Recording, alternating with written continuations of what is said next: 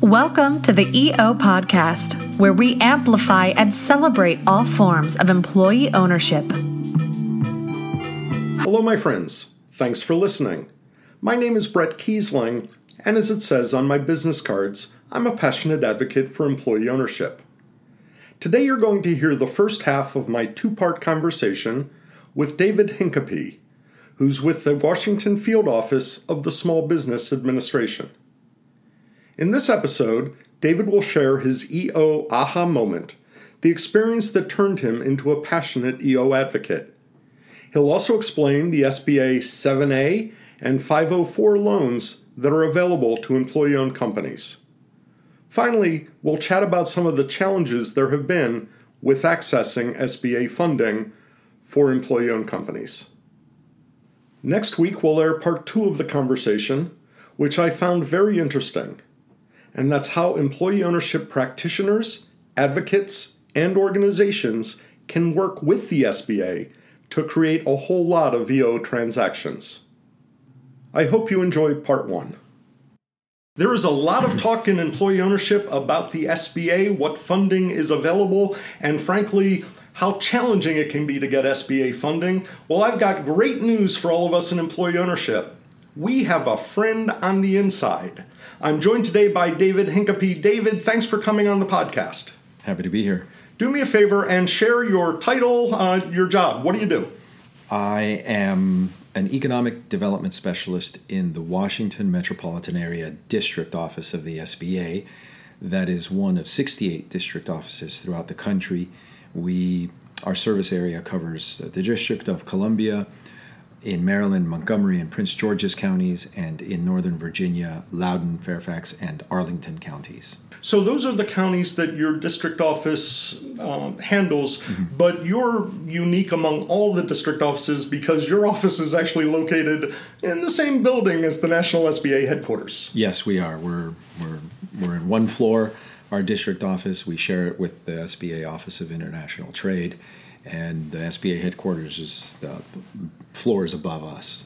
For all the other program offices, Office of Women's Business Ownership, Veteran Business Development, uh, capital access, the loan programs, everything else is in that building. So, and as we'll cover a little bit later, as you have delved into employee ownership, mm-hmm. you actually have a lot of resources in the building that some of the district offices would have to reach out. Yes, it's a it's an advantage. Sometimes when I have a question, I can well pre-pandemic days, I could just go upstairs and go to the right people and get the question answered. Yeah, that's an advantage sometimes. David, we're going to uh, talk about your EO aha moment, but first I do want to give a heads up to our listeners. As we're recording this, it is Thursday, November 5th, 2 p.m. We are in Washington, D.C., a couple of blocks from the White House. For those of you listening well into the future, it's election time. Still hasn't been decided yet. I've been in DC all week just frankly celebrating democracy. But if you hear background noise, sirens, first of all, we are in a city. Second of all, could mean something's going on in DC. So hopefully you'll ignore the background noise. With that, David, you have just a really cool story uh, how you become so passionate about employee ownership. And I know it ties to your starting of the job at the SBA. So, so share your EO aha moment, please. Well, I, I came to the SBA and to Washington, D.C. from Southern California uh, on August 2nd, 2018. And that was a Thursday. On uh, Monday, August 6th, was my first day at the SBA. And I got started and was doing all the usual in processing that you do with any kind of new job, you know, going to human resources and getting this briefing and that briefing and all that sort of stuff. Uh, the first week went by uneventfully, um, and on Monday of my second week, in an internal newsletter that we receive, I saw notice, a, a, a news item was flagged about the NDAA, which is the National Defense Authorization Act, that was the one named after John McCain. Folded into that was something called the Main Street Employee Ownership Act. It was originally a standalone bill, but then it was folded into the NDAA and in it, it talked the the news article talked about uh, the provisions for Main Street um, uh, for employee ownership, and I read up on it, and I had known what a cooperative was before. I knew about employee owned companies and the employees were the shareholders. I didn't know the details of it, how it all worked. But this intrigued me, and I this was only my second week of work. I was not fully yet into my normal duties. You know, you got to get your computer, you got to get your phone, you got there's all kinds of stuff that has got to go on. Plus, we were also in the last two months of the fiscal year, so wrapping up lots of projects. So here I am. I'm starting, and they're doing their best to orient me and get me integrated into the team while at the same time doing all this other work. So I had a little bit of time off, uh, not time off, but just time to myself. They said, "Go read this, go learn this, go watch this video," and and part of that was I was reading up on main, on employee ownership. David, let me just interrupt because it's classic management story. Mm-hmm. A new hire comes on you don't really have the time to go deep in the processing because the SBA is is crazy busy at the end of their fiscal year. Yeah. So they just sent you off. They gave you the basics and said, "Go learn some stuff," mm-hmm. and that's what you did. Yeah, exactly. So. In that that was on a Monday, and uh, there I had finished watching the videos that I need training videos that you've got to watch, and and I needed a break from reading uh, some of the policy manuals. Um, it's not it's not the best prose in English, and so I was following up on this employee ownership stuff on that same day, and I came across uh, all the organizations. You know, National Center for Employee Ownership. Uh, the NCBA, the National Cooperative Business Association. I came across the ESOP Association, the um, ESOP S Corporations of America, uh, Cooperation Works, uh, everybody and project equity and i just started doing a deep dive on everything reading everything printed out a bunch of stuff took it home with me that night was reading it. Then the next day i come back that's a tuesday and i carry on with my my job integrating into the team here and learning more about this because it is after all part of my job. It's small businesses and it involves lending and sba programs. So they coincided in that way. I kept learning more and uh, on that day, my uh, I call her my deputy boss. She's a deputy district director. She asked me if I would be comfortable going to some of the SBA lenders in Germantown, which is a town in Montgomery County, north of DC. Uh, it's not far, but it feels far because it, it feels semi-rural when you once you get outside of DC in there. And I said, sure, I'll, I'll go talk to the lenders. And um, we had to do a, a, a, an annual visit, a final visit with them. And there was no one else available. So I went up there. By that time, I had already read the NCEO report on lending to ESOPs and how the default rate is very low. Now, it comes with caveats because their sample set is very small. And they say, they said, look, we, we can't say this is definitive, but we have a pretty good sample set, and this is these are the conclusions we're able to draw. And what jumped out at me was that the default rate on loans to ESOPs is so small based on that sample set. It's less than, a, than 1%. Well, anybody who's ever worked around commercial lending or lending of any kind, a default rate of less than 1% is the kind of thing that makes lenders happy. So, as I mentioned a minute ago, coincidentally, they asked me to start going to visit some lenders. Okay. So I asked her, can I mention this, by the way? And she asked me what it was. She didn't know employee that this, ownership. employee ownership, right? You know, and and the Main Street Employee Ownership Act. And she she said, "Wait a minute, what's that?" And of course, this it had just passed a week before, so no one knew. No one, unless you were an advocate for it, you weren't paying attention. And so even in the SBA, people didn't know about it unless they read the news bulletin. She said, "Tell me about that." And so I told her about that. She said, "Oh wow, that's that's really interesting. Okay." All right, well, okay, yeah. So obviously we don't have the policies in place for this, but yeah, you can you can mention it that this is a new thing and it's going to be coming down uh, down the pike, right? So I go off and I talk to the lenders and I mention this to them in addition to doing the the normal visit that I was supposed to do. Oh, by the way, uh, this just passed and you might be interested in this because there are X number of uh, small businesses in the state of Maryland, and surely some of them are in your service area here around Germantown, people who you service. Maybe some of them are customers of yours, and they might be looking to sell, right? The owner might be looking to retire. So there were these statistics, these that I got. So some of it I got from the NCEO, the National Center for Employee Ownership. Some of it I got from Project Equity. Uh, some of it was from SBA Research. And a lot of the data, just to yeah. let you know, emanates from Rutgers University and some yes. of the other places yes. where the organizations that you mentioned, and NCEO does a lot of their research mm-hmm. by themselves, standalone. Yeah. But a lot of us rely on uh, the uh, employee ownership curriculum that Rutgers has put together. Right, right. And I stumbled across something from San Diego as well. Yeah, the Beyster uh, Institute. Yeah. Yep. So so here I am with all this uh, to talk about to these first lenders that I went to in, in this small bank and uh, a community bank, and and I mentioned it to them, and they got very interested. That you know their eyes got really wide when you talk to a lending officer about a one percent default rate to a certain category of customer, they suddenly want to know more. And I said, okay, so we don't have the policies in place. It's going to be a 7A loan. As now, 7A loan is the major SBA loan program. That's the general business loan uh, that the SBA does. And, and we'll talk more yeah, about yeah. that. So you might have good customers for this, possibly, but you know, I'll keep you informed, right? Uh, just letting you know this is this is going to be happening. Uh, you, you'll be hearing more about it so that was that was my aha moment. It was just realizing that the SBA loan program, uh, seven uh, A loan program, could be used to find buyers for a lot of these businesses who will never find a buyer. A lot of a lot of businesses that are doing two million or three million a year in, revenue uh, that might sell for between five and ten million uh, dollars sale price. That they're never going to find a buyer because they're not they're not big enough for a strategic buyer to be interested. And the strategic buyer is one that wants to buy them to remove them as a competitor. They're not big enough for you know some private equity firm to buy them because they just don't make enough money. They're not interested in that, and they're not going to grow. They don't have the potential for growth, nor do they have the potential to be bought and then stripped of assets and sold for a profit. So, so they just don't find a buyer. And these small business owners who might have been at work for 20 years, 25 years, running this business and growing it, um, they have to liquidate. And they don't make nearly as much as if they sell it as an operating business.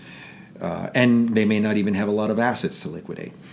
So, so this solves a lot of problems. Right? You sell it, you create a buyer, uh, by selling it to the employees. The employees get to keep their jobs. If the business has been around for 20 years and is reasonably profitable, obviously it's doing something worthwhile in that community. It's it's it's employing people, and with with the money those people earn and from their salaries and their wages, they buy houses, they rent apartments, they shop at the local stores, etc. It adds, as my friend Jen Briggs said on a podcast a few weeks ago, it adds to the community health. Yes. It makes the community stronger. Yes, yes, it absolutely does. So that was my aha moment. It was just this serendipitous coincidence. It, you know, I happened to start work the day the NDAA was actually signed in the law, or maybe the day right after, something like that. And a week later, I hear about it, and I hear about this new SBA um, in connection to it by way of the Main Street Employee Ownership Act. We're going to talk about the 7A program and, and get into it a little bit, and, and then the main thrust of the podcast is going to be um, what barriers there might be to SBA funding, mm-hmm. both legitimate barriers mm-hmm. and also just a misunderstanding, and what employee ownership can do to overcome those barriers, essentially create demand mm-hmm. uh, with the SBA. But what struck me in your aha moment, and I'm really glad you had it, David. Uh, mm-hmm. You and I have had a couple of phone calls and, and had lunch before recording this, and you are the real deal. You believe, as it's going to come out, you have drank of the EO Kool Aid and you have pronounced it good. Yeah. You went to the deputy director of the SBA, who didn't really know what employee ownership was. Oh, this was this was actually different. This was um, I went to so the SBA. Uh, um, the the SBA administrator is the top SBA person. That's the person in charge, and then the associate administrators are in charge of the different program offices. So the program, the Office of Capital Access, Office of Disaster Assistance, Office of Field Operations. That's where we are. The the the, the district offices, also known as field offices, the 68 that are across the country. So uh, at the beginning of the pandemic, I happened to go to a senior person in um, the Office of Disaster Assistance to ask about the disaster assistance loans, the by now I think well known economic injury disaster loans. And I that has been very big. that has year, been very big in the news, yeah, unfortunately. Right. And so I immediately realized this was going to go on longer than six weeks or eight weeks or 10 weeks. I thought we're going to be in this pandemic for a year minimum. So these businesses, there's going to be uh, shutdowns.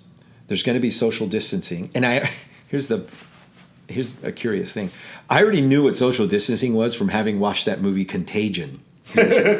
in that movie, they mentioned social distancing, and I thought, oh, we're going to have to do that, and and that means I'm not going to any concerts. People aren't going to be hanging around, eh, you know, at happy hour. You, you, they're going to discourage people from having backyard barbecues.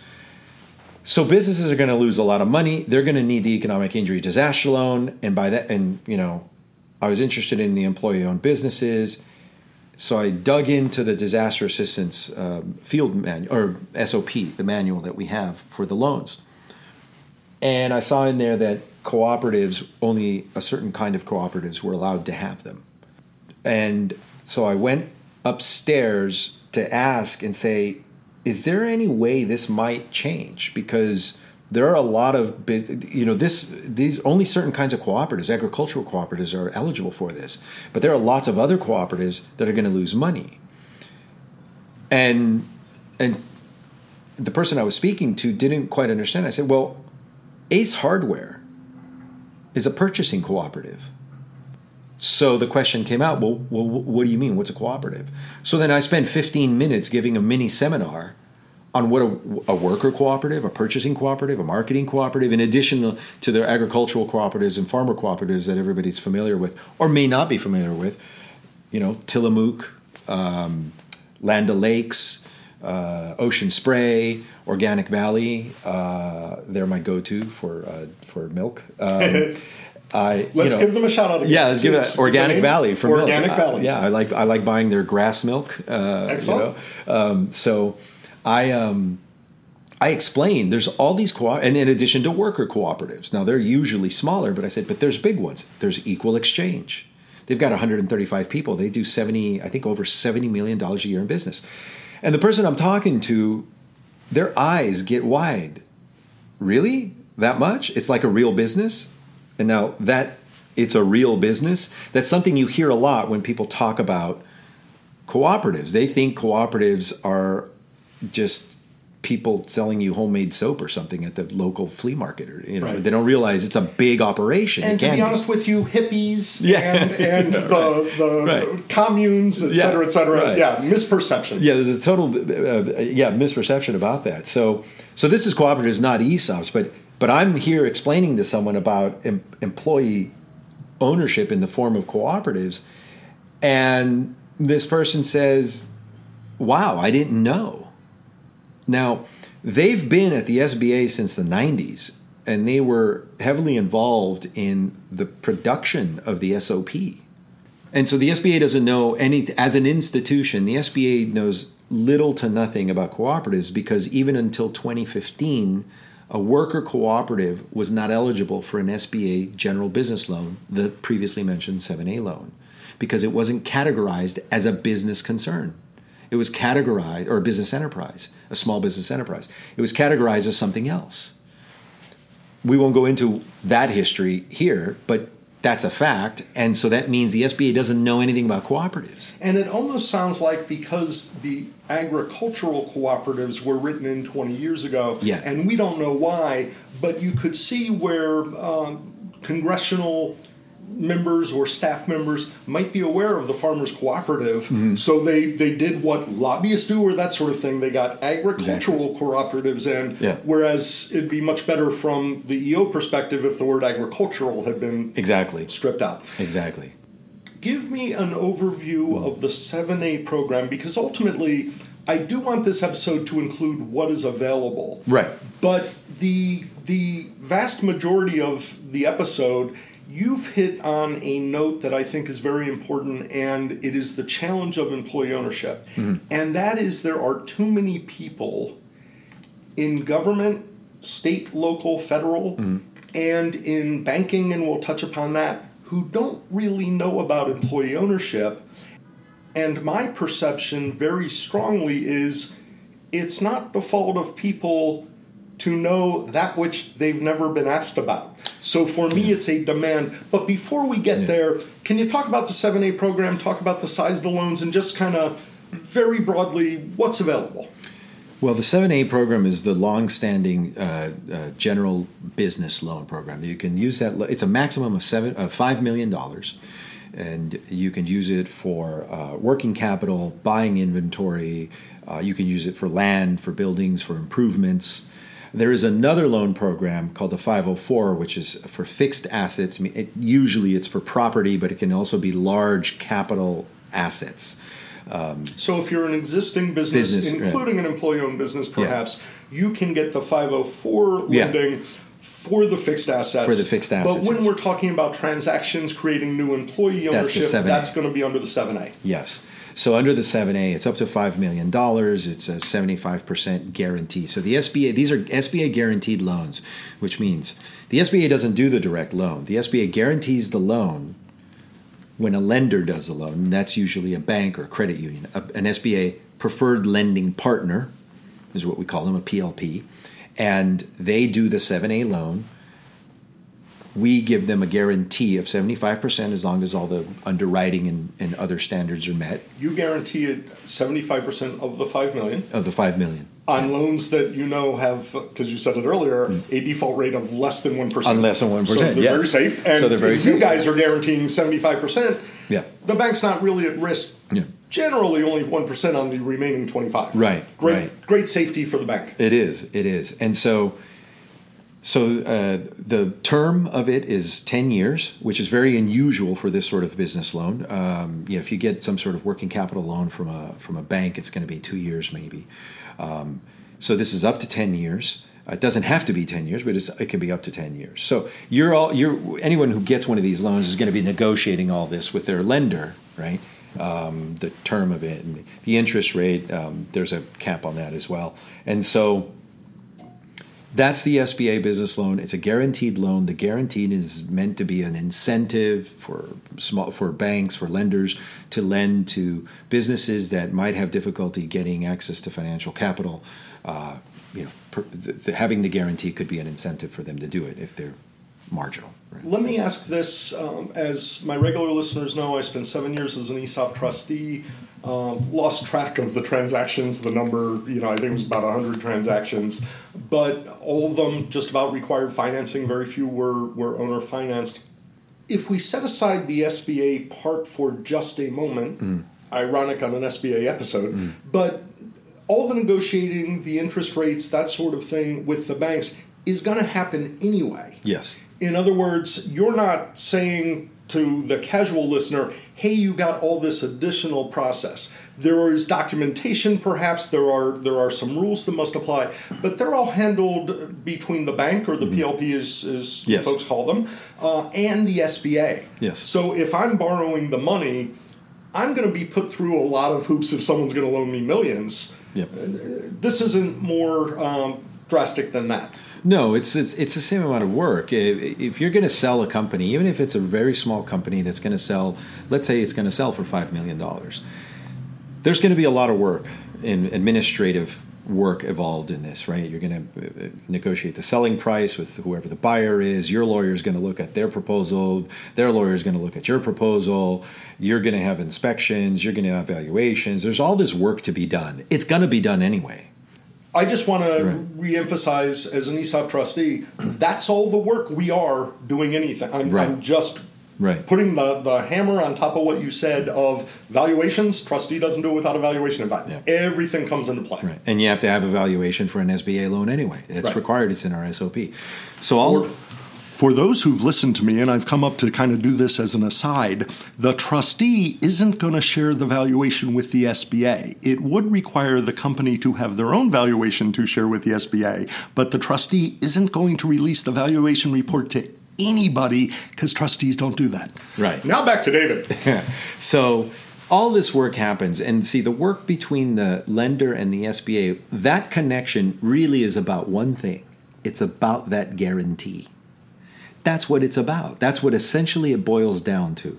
The lender wants to reduce their risk just like any lender does. That's what they care about. They want to make money making the loan. Fine. but they want to reduce their risk. If they can reduce their risk by attaching whatever assets, you know, as security for the loan, great. If they can reduce their reduce their risk doing some other thing, great. And if they can reduce their risk furthermore by getting a government agency to partially guarantee the loan, they're going to do that too. And that involves merely meeting our standards, SBA standards for the underwriting, for getting evaluation, for doing certain things, submit it to us. We're going to review it and we're going to say, okay, check, check, check, check. You got your guarantee. And that's what it is. It adds a little bit of time to the whole transaction, but you're we're talking about adding a month or a month and a half to a transaction that's going to sale of a business is going to take could take you 12 months anyway. So if you plan ahead, if you if, if you if you uh, plan ahead for whatever you're doing, it's it's really not a big problem. When someone would call me for an ESOP tra- uh, transaction, and as the trustee, this is they've done the feasibility study, they're mm-hmm. pretty sure they're going to go ahead. There's no guarantee that we'll close, but they're ready to assemble the team. On the quick side, we're looking at three months. Mm-hmm. Uh, as a trustee, that generally was my comfort level of how quick I'd be willing to do this per DOL guidelines, sometimes mm-hmm. a little bit quicker. We would see without even the SBA involvement that financing, you know, if you ha- if you've come to me as a trustee wanting to close in 60 to 90 days and you haven't even begun your bank financing process, that's going to be a challenge. So when you talk about the year-end financing, you should actually be working on, at least in your mind, talking to your current lenders, that kind of thing, back at the feasibility study. Oh yes. There, there are two points that I want to uh, chat with you a little bit. One of the challenges with ESOP financing, and I am certainly more versed with ESOPs than co-ops and collectives, but is that personal guarantee? And the selling mm-hmm. shareholders like, hey, I'm selling my shares. Why do I have to personally guarantee it? That's to be negotiated. Sometimes you can negotiate out of that. Maybe uh, does the SBA require the selling shareholder to to guarantee? I guess the twenty five percent. So normally you're not going to require whoever is selling whatever to guarantee the loan. Why? They're selling it. What you're requiring is the person who's buying, right? The entity that is purchasing with borrowed money to guarantee the loan. In ESOP world, the problem is the buyer as the trust doesn't have collateral, doesn't exactly. have it's exactly. a brand new entity. Right. So me as the trustee, first of all, Bret personally isn't signing for anything. Right. Uh, but even as the trustee, I don't have the assets right. in a new transaction to guarantee it. Right. So this is what has slowed down the adoption, or or, or what makes it slow for these loans to happen in an ESOP sale, right? When you're gonna when when the selling shareholder is gonna sell to the to the trust um, is just that well you there is no personal guarantee. You can have one because there's no person. There's a trust. So who is going to guarantee this thing? That is precisely what has slowed things down. So in a sense there is a conflict between what was spelled out in the legislation and the way we have done 7a loans since 7a loans began because 7A loans were usually loans taken out by a person or persons, and they would provide the personal guarantee. But now it's not a person, it's a trust. And they, right, and you know, but the, the internal loan between the firm and the, and the thing. So, how does all that fit in with the way the 7A program works in the SBA? That's what slows things down. That's why, to my knowledge, there have only been three 7A loans made for employee ownership since this legislation passed. In the two years that you've been with the SBA, yeah. and you looked for the loans. Yes. And you could only find three. Yes. Share, uh, by contrast, the uh, number of loans in your district office in the last year, or compare it. How many loans right. is the SBA doing? So in our district office alone, just last year, we we got some numbers recently. Actually, uh, they were all compiled because it's we're just started the fiscal year. We did 262 7A loans for roughly a, a 107 million dollars, a little bit more than that, 107 million eight hundred thousand dollars in our district alone. One of 69. One of 68 districts. One of 68 districts. Yes, right. So some districts do a lot more than others. You know, the I I suspect the the the Nebraska district office is going to do a lot less than the Los Angeles district office. Right, the, the district office for all of Nebraska, I suspect, does a lot less than the one for just LA uh, district. But you can see that there's a, a large number of loans.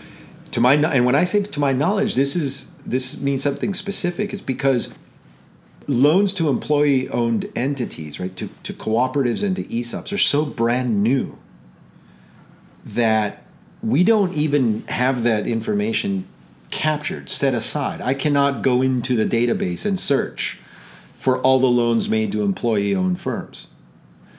What I have to do is go talk to people in the loan processing centers and say, "Does anyone remember doing anything to, for with an ESOP?" Right? I have to call people. And, and when you shared yeah. this, the response often at the district office is, "What's an ESOP?" Yes. Employee ownership, and this again is EO's problem of education, mm. and it's breaking through all kinds of clutter. Yeah. But you're, and by the way, you may end up being able to do, and you already have a lot of education internally in the SBA hmm. because mm. you've got the passion. But this is the two sided coin, uh, or the never ending circle that I was referring to. Employee ownership complains that there aren't SBA resources or they're not tailored for SBA but SBA doesn't have the knowledge, and we're not creating that demand. Right. So that is the challenge, and I'm, I'm just repeating that. So we've got three loans. You presumably there were a couple of them that applied and didn't go through. Yeah, it could be. But I don't know. But the fact of the matter is, you were only able to track down three. Right, and I heard about them from the outside. I didn't. I didn't even learn about them internally. So the first one I heard about from uh, Meinke and Associates, Menke? Yeah, Menke. Menke. Yeah, right. Yeah, yeah. So uh, Philip De Dominici sends me an email in. Uh, it was last year. Oh, man, it's amazing these last eight months of the pandemic. So it was a year ago. It was in November of last year. He says, "Hey, we did the first seven A, or someone did the first seven A loan transaction, and it was for uh, a, a small engineering consulting firm in Louisiana. So it wasn't even my district. Right." But I, I didn't know about it internally. Someone from the outside said, David, by the way, this happened. And then I, I heard about another one through a news, a press release, because I, I did a Google, I do, I have a Google News alert to send me whenever something like this comes up in the news. I heard about that one. Then I went and tracked down details in our database. And then um, R.L. Condra from the National Cooperative Bank said, told me, "Oh, we did one with a cooperative, a worker cooperative, 7A loan, got it through." You know, it was like birthing a baby. like it was like birthing an elephant baby, you know, but they got it done. So now I am certain, I know for certain, three have been done, two ESOP, one co-op, but that's it. I don't actually have a way to go f- find out if any more have been done because we don't even capture the information separately. That's new. That's that was in the legislation. It was mentioned that we have to begin tracking this, but you know, we, we don't have the system in place yet to do it. So, one other point that I'd like to go back to is I've always had it in my mind that among other challenges, SBA the 7A loans were capped at 5 million.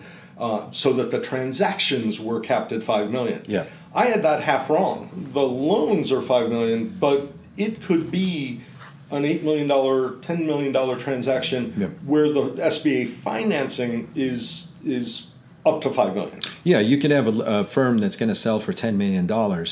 And if it's if the lender is an SBA lender and they want to do a 7A, they want to have even more, you know, guarantee. As I said, a lender will take as many guarantees as it can get, as much security as it can get on a loan. So they'll do five of the $10 million purchase as an SBA 7A loan, and they will get a 75% guarantee on that uh, from the SBA. And then the other five million, they'll just finance it with one of their other non-SBA loan products, whatever it is, they'll finance it without that guarantee. So there's a way to, to match them, right? to, or to join the two financing methods together. So, what I think is important for EO to remember is that uh, and again, there are still limitations. SBA loans will never be the end all be all where they don't apply, but there are ways that we can apply them that we haven't tried. So I think that's very uh, important to uh, understand. Please join us next week for episode 126 when I'll conclude my conversation with David Hincapie. If you're an EO practitioner, advocate, or organization, you're going to want to listen in for some great ideas on how we can all build a pipeline of EO transactions. As we're releasing this episode, the United States is approaching 10 million coronavirus cases and almost a quarter of a million deaths. We're going through a lot together right now, and that is how we'll get through it together. In the meantime, please wear a mask. This is Bret Keisling. Thank you so much for listening. We'd love to hear from you. To contact us, find us on Facebook at Keysop LLC and on Twitter at ESOP Podcast. To reach Bret with one T, email bret at keysop.com, on LinkedIn at Bret Keisling, and most actively on Twitter at EO underscore Bret. Again, that's one T. This podcast has been produced by the Keysop Group. Technical assistance provided by Third Circle Inc. and Bitsy Plus Design. Original music composed by Max Keisling. Archival podcast material edited and produced by Brian Keisling. And I'm Bitsy McCann.